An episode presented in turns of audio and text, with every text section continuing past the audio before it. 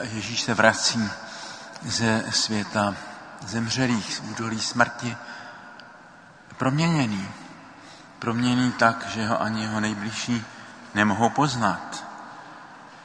Učetníci, kteří šli do Emaus, ho považovali za neznámého cizince, Maria zprvu za zahradníka a také Petr na jiném místě zase si myslí, že vidí ducha. Ježíš je proměněný. A různými způsoby se dává poznat svým blízkým. Marie svým hlasem, svým oslovením. A Marie se stává, jak píší staří učitelé církve, eh, například svatý Řehoř veliký, že Marie se stává apoštolkou apoštolů.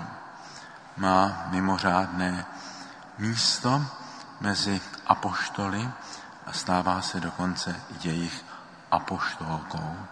Jistě je to také dobrý důvod, jak uvažovat o roli a důstojnosti ženy i v samých počátcích církve.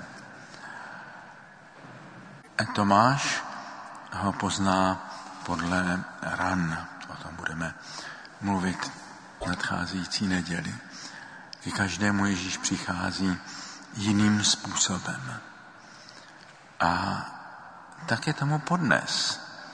Ježíš k nám často přichází překvapivý, změněný v různých anonymních podobách.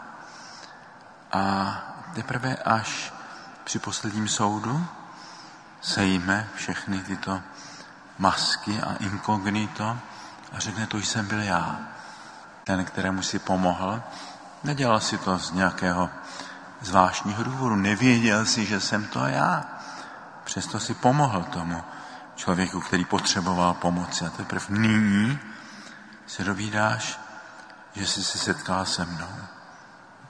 Ale podobně také uslyší ti, kteří, ty, kteří potřebovali blízkost a pomoci, kteří je neviděli, kteří je pominuli, tak také tam se dozví, že se minuli s Ježíšem.